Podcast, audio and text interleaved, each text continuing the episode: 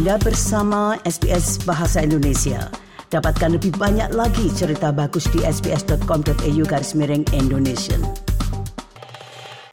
Pendengar, La Nina, sistem yang mendominasi pola cuaca di seluruh dunia selama tiga tahun terakhir, telah dinyatakan resmi berakhir. Sebuah badan pemantau laut dan atmosfer terkemuka Amerika Serikat mengatakan kondisi di Samudra Pasifik telah kembali normal – jadi apa artinya itu bagi Australia? Berikut ini laporan tentang hal tersebut yang disusun oleh Alex Anifantis dan Gareth Pohem untuk SBS News. Administrasi Kelautan dan Atmosfer Nasional Amerika Serikat mengatakan sistem cuaca La Nina telah berakhir. Organisasi itu mengatakan sekarang kemungkinan akan ada kondisi stabil sebelum pola cuaca yang bertolak belakang dengan La Nina yaitu El Nino akan kembali menghangatkan dunia akhir tahun ini. Pemantauan terbaru menunjukkan suhu permukaan laut di Samudra Pasifik di ekuator sekarang turun 0,2 derajat di bawah rata-rata, jauh di atas ambang batas La Nina yaitu turun 0,8 derajat. Suhu laut di bawah ini juga di atas rata-rata untuk periode La Nina. Angin pasat melintasi daerah tropis melemah, sementara pola tekanan kembali normal serta konveksi katulistiwa berkurang.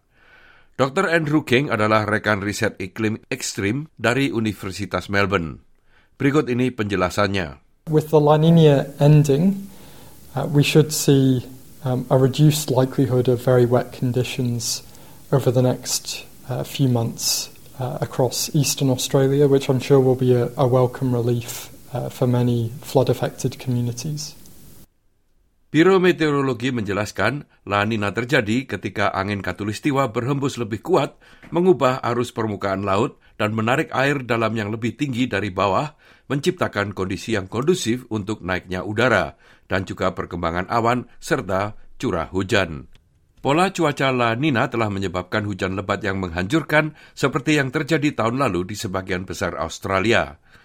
Dr. Simon Bradshaw, seorang peneliti Dewan Iklim, menjelaskan alasan dibalik perubahan cuaca yang radikal itu. All the weather we see these days is in the context of climate change. It all happens in an atmosphere made warmer, wetter, it's packing more energy because of the burning of coal, oil, and gas. So that affects everything. It means we're putting our weather on steroids, if you like. When there is intense storms, heavy rainfall, there's the potential for that to be heavier still and more destructive. Of course, we see heat extremes broken all the time. And it also means that the effects of La Nina and its opposite El Nino are going to be amplified. Sementara kita akan melihat bulan-bulan mendatang yang tidak terlalu basah, namun diperingatkan bahwa tidak ada ruang untuk berpuas diri.